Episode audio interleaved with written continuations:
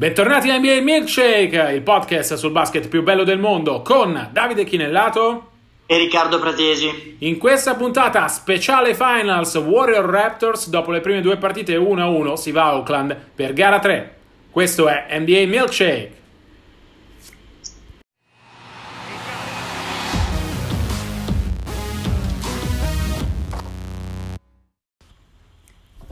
Vigilia di gara tre, quindi, di queste storiche finals tra Toronto e Golden State. Si gioca alle tre della notte italiana, tra mercoledì e giovedì. Si gioca a Oakland, Riccardo, dopo le prime due partite in Canada. Si riparte dall'uno a uno, i Raptors hanno vinto bene la prima partita, i Warriors hanno vinto in rimonta la seconda. E allora, cominciamo a dare un'occhiata alle prospettive eh, verso gara tre. Se devo dirti la mia, Riccardo, che queste prime due partite hanno detto da una parte che i Raptors su questo palcoscenico ci stanno benissimo, non sono semplicemente vittima sacrificale di Golden State, come si poteva pensare prima del via di queste finals. Ho letto eh, tanti pronostici che davano Golden State talmente favorita da vincere quattro a zero. Dall'altra hanno detto che i Warriors, nonostante i tanti loro guai fisici, e Klay Thompson è questionable, vale a dire cinquanta cinquanta per gara tre, ma ne parleremo tra poco, eh, hanno ancora nel collettivo, nello strength in numbers, la loro forza. Guardando verso gara tre, su che cosa punti di più, su che cosa ti senti di puntare di più? Sulla il fatto che Toronto ci stia bene e che sia pronta a vincere una partita in trasferta, o sul fatto che il collettivo dei Warriors sia più forte di tutti i problemi fisici che continuano ad avere? Se Thompson è a disposizione, credo che i Warriors siano nettamente favoriti. Bisogna vedere se A sia a disposizione, B eventualmente in quali condizioni sarà in campo. Uh, ricordiamo infortunio muscolare, sono sempre infortuni delicati perché sono a rischio ricadute. Io credo che gara uno i Raptors l'abbiano vinta anche e soprattutto grazie alla spinta emozionale dei quattro successi consecutivi um, messi assieme contro Milwaukee, grazie a un fattore campo e quindi all'entusiasmo che gli veniva dato dal proprio pubblico, da una nazione intera, il Canada impazzita, uh, impazzito per le finals, e dal fatto che uh, i Warriors uh, siano arrivati, secondo me, ed è un vizietto in cui ricadono spesso, un pochino presuntuosetti um, a, all'impatto con queste finals. Ricordate anche la gara uno dello scorso anno, eh, Cleveland eh, aveva sfiorato l'impresa in gara uno addirittura, e poi abbiamo visto il divario che c'era tra le due squadre. Eh, hanno la tendenza un pochino a prendere mm, sotto gamba, sapendo, ben consci della propria forza, eh, gli avversari, e secondo me c'erano un po' ricaduti. In, in gara due, secondo me, eh, insomma, eh, è emersa la qualità proprio del collettivo, come dicevi tu, eh, di Golden State, la forza nei numeri, e vorrei fare un plauso particolare, insomma, a Steve Kerr, perché vedere Quinn Cook e Andrew Bogut fare la differenza alle Finals duemiladiciannove, insomma, non è scontato. Tutti danno per scontato e davano per scontato il successo dei Warriors in questa serie, però, insomma, le modalità sono da applausi per il coach, perché già Quinn Cook, ricordiamolo, grande carriera a Duke, ha vinto il titolo universitario con gli Okafor, i Tyus Jones, i Justin Winslow, ma undrafted. eh, Bogut, insomma, sembrava non solo a fine carriera, ma sembrava veramente che stesse svernando in Australia, pronto ai titoli di coda. A, que- Invece... a proposito di Cook, Riccardo, c'è un dato che mi piace sottolineare di gara due, che a mio parere evidenzia proprio questa strength in numbers dei Warriors. Golden State nel secondo tempo ha segnato cinquantacinque punti complessivi di squadra. Il miglior realizzatore nel secondo tempo è stato Quinn Cook con nove, ehm, che ha avuto punti da nove giocatori, ha usato tutta la sua squadra nel secondo, in tutta la partita. Nel secondo tempo in particolare ha avuto punti da nove giocatori, il migliore è stato Quinn Cook. Fa capire quanto Golden State abbia distribuito i suoi punti, quanto appunto la forza di questa squadra sia nel collettivo e quanto Steve Kerr sia riuscito ad ottenere un pizzico di qualcosa importantissimo in quel momento da ciascuno dei giocatori che ha impiegato. Hai, hai citato giustamente Andrew Bogut, un altro giocatore ripescato da Kerr, ignorato nella prima partita e per tutto il primo tempo della seconda. Ha messo lui il canestro del più dodici a cinque e trentacinque dalla fine, l'ultimo canestro dei Warriors prima della tripla di Iguodala. un pizzico di qua, un pizzico di là, Steve Kerr ha costruito il capolavoro dei Warriors in gara due, perché non dimentichiamolo che il primo tempo fino più o meno a metà del secondo quarto Toronto era stata nettamente superiore e i Warriors sembravano incapaci di fare le cose essenziali per vincere, cosa che poi nel resto della partita invece sono riusciti a fare. trentaquattro assist su trentotto canestri dal campo, questo ti dimostra non solo la coralità del gioco ma proprio la filosofia del gioco, cioè sempre la ricerca, specie senza Durant, inteso come isolamenti per Durant, eh, la ricerca continua del passaggio in più, dell'extra pass per il tiro più aperto rispetto a quello precedente e onestamente anche la fiducia dei compagni, perché e questo nasce, secondo me tutto nasce dagli Splash Brothers, che non sono eh, stelle tiranniche accentratrici ma sono stelle tra virgolette democratiche, che permettono a tutti di esprimersi. Insomma, anche vedere i resti di Sean Livingston fare la differenza nel finale col no look per Iguodala, quando tutti sospettavano la palla a Steph Curry che si stava liberando eh, eh, sotto canestro, insomma ha sorpreso, a me ha sorpreso. In questo veramente bisogna fare un plauso a Kerr, perché non solo è riuscito a ricambiare nuovamente il gioco dopo l'infortunio di Durant, e anche di nuovo dopo l'infortunio di Looney, perché eh, Cousins è tornato ad avere un ruolo diverso in attacco soprattutto ehm, rispetto ovviamente a quello che poteva avere Looney dal punto di vista offensivo. Eh, parliamo di un coach con un'elasticità mentale, una flessibilità e un'apertura mentale eh, straordinaria, capace anche di motivare i suoi ragazzi, appunto quelli, anche quelli meno utilizzati, perché insomma Bogut, lo dicevi tu, era un po' sparito dalle rotazioni dopo essere partito titolare in questi playoff, e invece tre canestri al ferro, Quinn Cook tre tiri, tre triple a segno, e insomma non era, non era scontato, ecco, non, non, proprio no. Hai parlato, hai parlato di Kerr, mi piace dare merito anche a Nick Nurse eh, e apriamo un po' il capitolo Toronto. Ehm, è un coach che ovviamente su cui a inizio stagione c'erano inevitabilmente tanti dubbi, perché non era mai stato head coach a livello N B A, perché comunque aveva battuto Ettore Messina nella volata per il posto di capo allenatore dei Toronto Raptors.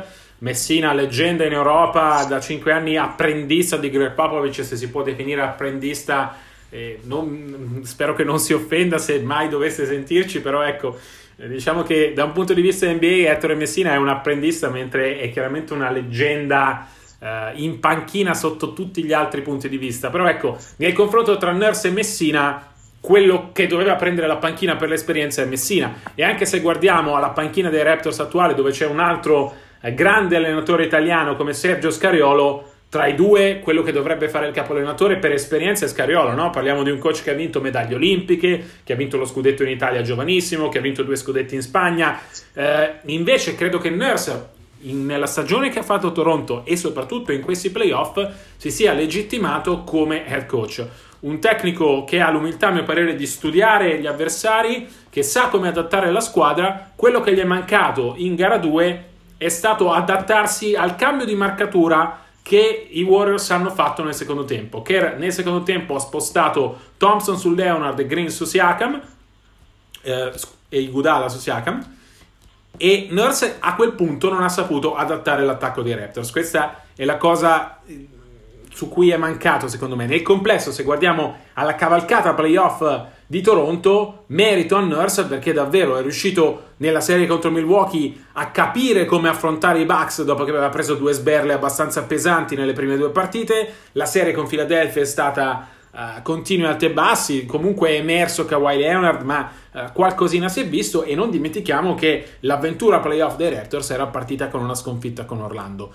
Um... Ma da, io su, su Nord ti dico, uh, sicuramente si è legittimato come, come coach N B A, non ci sono dubbi, però non solo prendo ancora uh, sia Messina che Scariolo al suo posto, potendo scegliere, ma ti dico che per esempio in gara due secondo me è stato disastroso a non sfruttare il pick and roll uh, su Cousins, cioè quando tu hai un, un lungo come Cousins lento, uh, inevitabilmente fuori condizione perché appena rientrato da un infortunio, non esporlo coinvolgendolo in ogni pick and roll offensivo è stato un errore stra- incredibile secondo me.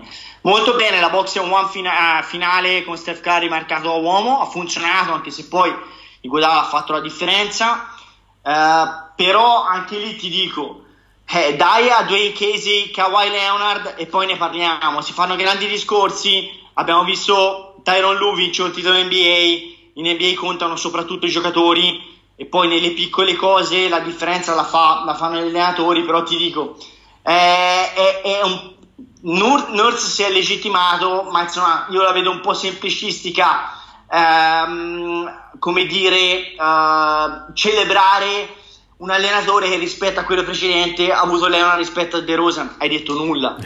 No, è chiaro che la, come dire, non c'è paragone tra, tra Kawhi e De Rosan. Kawhi l'abbiamo visto in questi playoff, è uno dei quattro migliori giocatori N B A, cinque, insomma uno, il più forte che c'è a sentire Masai Ujiri. De Rosan, se va bene, è un top venti, eh, però va detto che bisogna anche gestirli, va detto che Nurse è stato bravo a rimotivare un gruppo, ha rigenerato Ibaka, ha un ruolo nella scoperta di Siakam che nei primi due anni non era assolutamente questo, ha comunque trovato la nicchia in cui far funzionare, per quanto vada un po' ad alti e bassi, anche Kyle Lowry.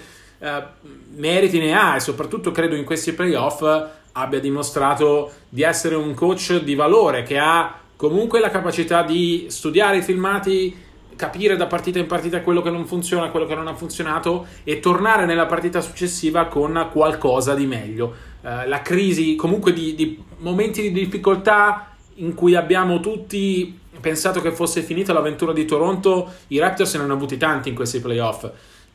Kawhi è chiaramente la ragione principale per cui sono alle finals e per cui sono uno a uno dopo le prime due partite con una delle squadre più forti di sempre. Mi piace anche dare merito a un coach in cui, lo dico senza problemi, a inizio stagione non credevo, in cui per tanto tempo ho pensato che fosse un po' l'anello debole di questi Raptors comunque lanciati verso un posto importante, che in questi playoff ha smentito me per quel che vale, ma credo abbia eh, confermato la bontà della scelta di, di Masai Ujiri di affidare a lui la panchina. Comunque un uomo che per, negli ultimi cinque anni è stato parte dell'ambiente Raptors, forse eh, proprio per questo motivo, per questa sua capacità di trovare il modo di migliorare, ha trovato il modo di migliorare un gruppo che sembrava aver dato tutto. È chiaro che se ti mettono a disposizione Kawhi Leonard eh, hai a disposizione qualcosa di meglio del tuo predecessore, però ecco, se guardiamo al complesso della stagione dei Raptors non c'è solo Kawhi meraviglioso Uh, come, come aspetto positivo, ci sono tante piccole cose che mi fanno dire che Nurse ha legittimato uh, la sua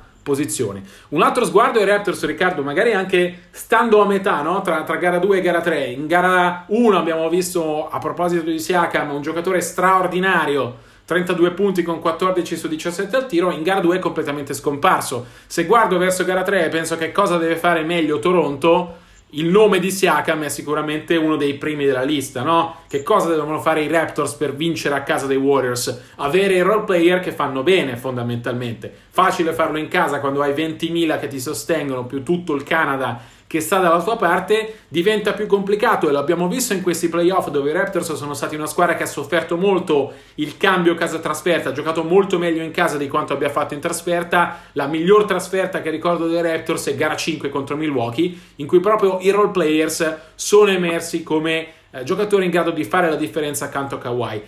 Cosa devono fare i role players di Toronto per fare la differenza in gara tre a Oakland?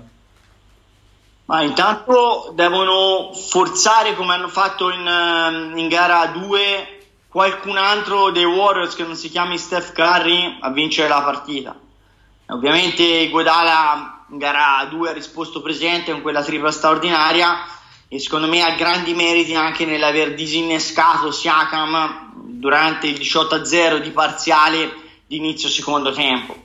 Eh, Iguodala è fondamentale su due lati del campo, proprio per questo è cruciale la presenza di Thompson. Se devono mettere Iguodala su Leonard full time, è chiaro che eh, per esempio non lo possono impiegare su Siakam, dove invece come arma tattica, specialmente diciamo alternandolo con Draymond Green, eh, può diventare una pedina fondamentale. Eh, dal punto di vista dei Raptors, ripeto, con Looney, notizia Eh, recente, fuori per il resto della serie, eh, c'è la necessità, secondo me, come dicevo, accennavo prima, di coinvolgere eh, Cousins eh, nei pick and roll difensivi e anche Bogut, Ho visto fare a Bogut uno straordinario raddoppio su Leonard, addirittura a metà campo, che ha forzato, se non sbaglio, il time out in gara due. Ecco, lo immagino più l'eccezione che la regola. Comunque è un giocatore che ha dei limiti di mobilità laterale esattamente come Cousins, per motivi diversi, diciamo di usura e non di sovrappeso, di cattiva condizione, ma insomma il, il chilometraggio, le miglia, come si dice in America, eh, sono, sono tante, e quindi eh, portare questi giocatori, eh, esporli sui cambi, eh, sugli esterni, è cosa che Looney riusciva a fare serenamente e che eh, onestamente Boogie e Bogut non possono fare, deve diventare un must. Questa secondo me deve essere la tattica, attaccare i centri più statici ehm, dei, dei campioni in carica. Sul piano dei giocatori di ruolo, eh, ti dico, Van Vliet sta facendo una serie straordinaria. Io mi aspetto qualcosina di più da Gasol, cioè più un Gasol da gara uno rispetto a un Gasol da gara due, e sull'Aureo pezzo le speranze. Onestamente una, una gara uno abbastanza in chiaroscuro, una gara due imbarazzante. Io credo che anzi dovranno fare delle scelte a un certo punto, e se ci sarà da fare anche delle scelte uh, impietose, da, farlo me- da metterlo a sedere, Nurse dovrà dimostrare che lo sa fare, e perché alla fine conta il risultato di squadra e non l'ego del singolo.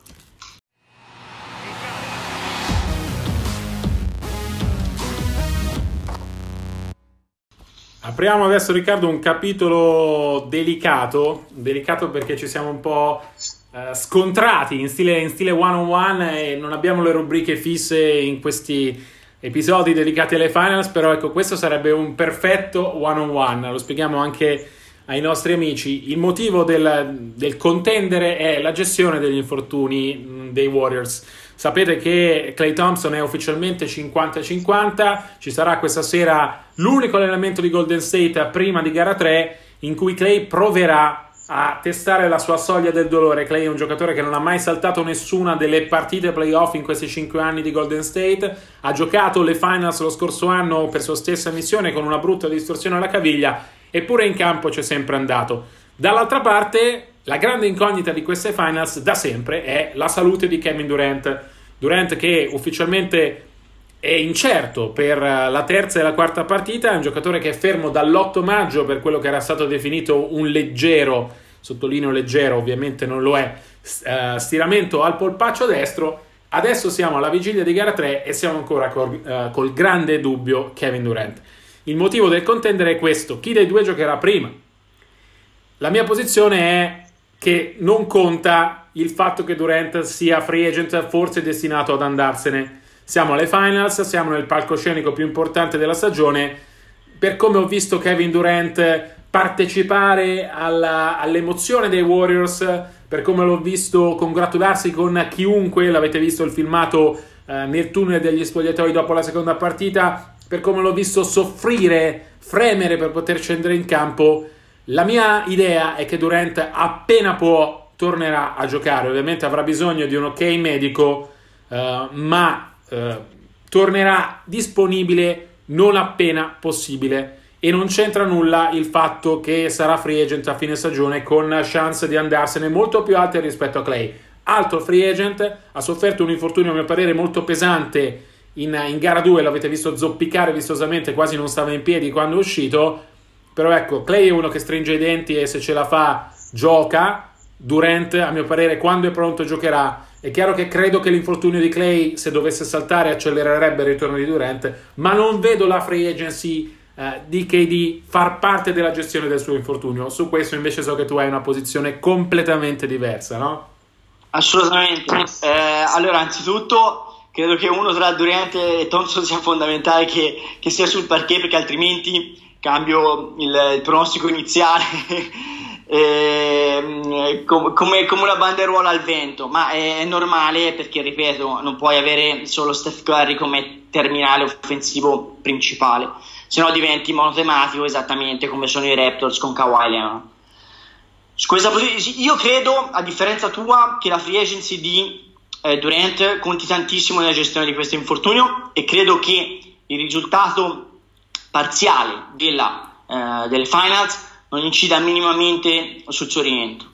Uh, ricordiamoci che mancano sette partite, le quattro con Portland, le due eh, contro Toronto, una partita con Houston e l'ultimo quarto mh, di gara cinque contro Houston. Soprattutto il mio punto è questo, eh, è un N B A di brand, è un N B A purtroppo, eh, però è, è una, come dire, una annotazione mia, un'opinione mia personale, Uh, molto meno romantica tra virgolette del recente passato, semmai non è mai stata, ma lo è stata più di adesso inevitabilmente, perché è un marchio globale e più, più che mai è un prodotto non solo di business ma di immagine, di marketing, di brand. Ora um, avete visto uh, la scelta di LeBron James, è andato ai Los Angeles Lakers, poteva andare ovunque, non necessariamente per vincere ma per il mercato di Los Angeles. Questo era palese allora, lo è a maggior ragione dopo dodici mesi. Avete visto quello che è successo dopo la trade uh, di, uh, di Boston, di Isaiah Thomas, uh, raggirati i poveri, il povero Altman e i Cleveland Cavaliers nello scambio con Kyrie Irving.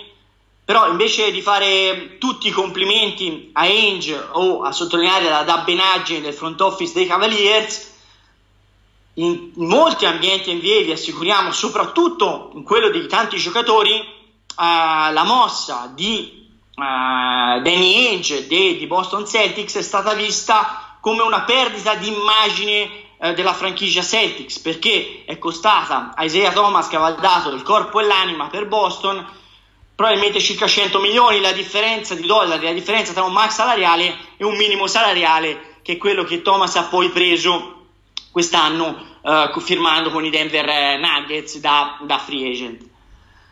Uh, cosa voglio dire con questo? Voglio dire che per esempio il papà di Anthony Davis aveva detto no, mio figlio a Boston mai, a Boston trattano i giocatori così, li spremono come limoni e poi li buttano via.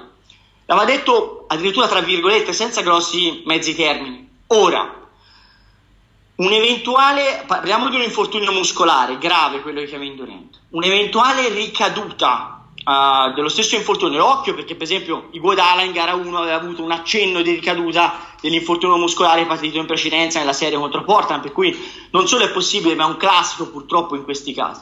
Un'eventuale ricaduta, un infortunio muscolare grave, e quindi parliamo di strappo, perché uno stiramento grave che si trasforma in strappo, che è diciamo lo step successivo di quel genere di infortuni. Uno strappo muscolare che potrebbe tenere fuori Kevin Durant per tutta l'estate e compromettere il suo inizio di stagione eventualmente in una squadra diversa dai Golden State Warriors. E quindi uh, arrecare un danno al giocatore free agent, ma soprattutto all'eventuale franchigia che disporrebbe dei suoi servizi pagandolo oro con un max salariale dalla prossima estate, secondo me sarebbe un grosso danno di immagine per Golden State, eh, più ancora che il giocatore che ha, no, no, non vede l'ora di rientrare per essere il salvatore della patria e dimostrare al mondo, conoscendolo, che è lui il grande artefice dei successi Warriors due punto zero, quelli dal suo arrivo, e non è vero che i Warriors sono più forti senza di lui o, co- o comunque così forti anche senza di lui.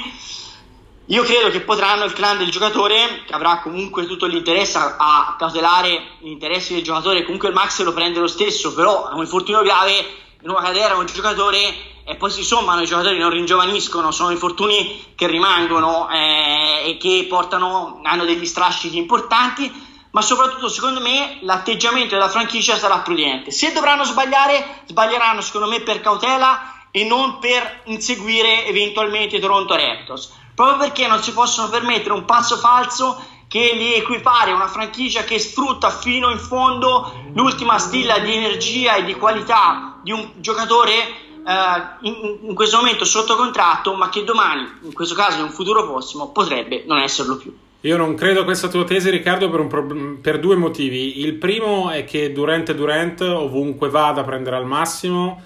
Eh, non siamo a rischio di rotture che lo tengano fuori un anno, siamo a rischio di aggravamenti di un infortunio muscolare che si è rivelato comunque molto più importante dell'inizio di quanto si pensasse all'inizio, che potrebbero forse compromettere la sua presenza all'inizio del training camp, proprio nel caso peggiore dell'ipotesi.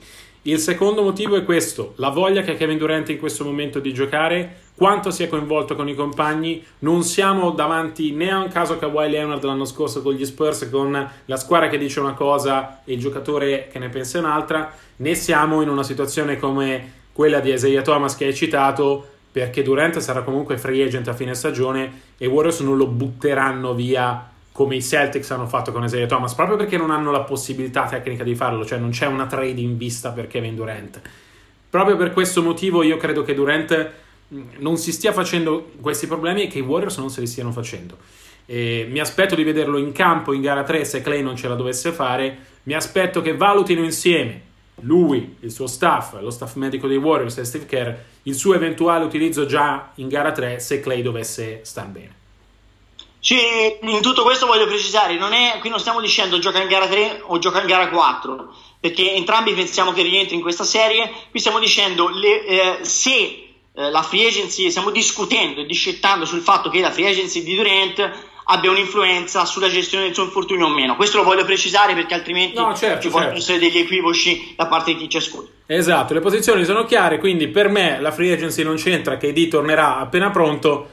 Per Riccardo invece la free agency di, di, di Durant ha un peso nella gestione del suo infortunio, tornerà solo se, solo quando sarà al cento per cento e sicuro di non avere ricadute. Da Durant facciamo un passo velocissimo perché il tempo stringe e non vogliamo esondare, anche se potremmo parlare per mezz'ora, all'M V P delle Finals. Riccardo, trenta secondi per me, trenta secondi per te. Uh, fino a questo momento il mio M V P delle Finals faccio molta fatica a sceglierlo, ma vi dico che ovviamente vincesse Toronto Kawhi Leonard, vincesse Golden State Draymond Green, perché è il metronomo di una squadra che cambia, accelera, rallenta a seconda di quello che fa lui. Lo vedo determinatissimo, determinante in difesa, lo vedo importante in attacco come è stato in gara due, e Green a questi livelli fa tutta la differenza del mondo per i Warriors.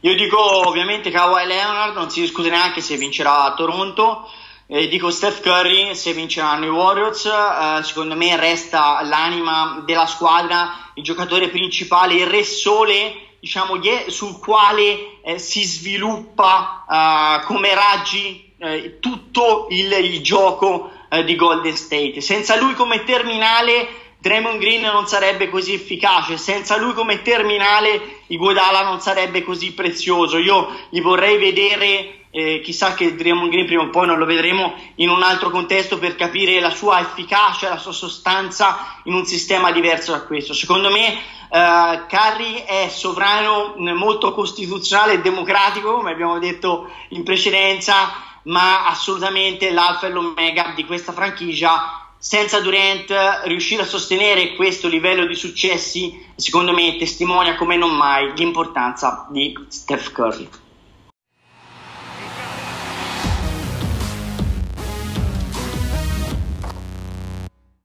Si chiude qui la puntata numero trentuno di N B A Milkshake, tutta dedicata alle Finals. Vi ricordiamo che le musiche sono di Coclea, vi ricordiamo di seguirci per tutte le notizie ventiquattro sette su N B A, sui nostri account Twitter, Davide Chinellato, Ettore Pratesi settantacinque. Noi vi diamo appuntamento a martedì prossimo. Davide farà il collegamento da Toronto durante le Finals. A presto e buona N B A!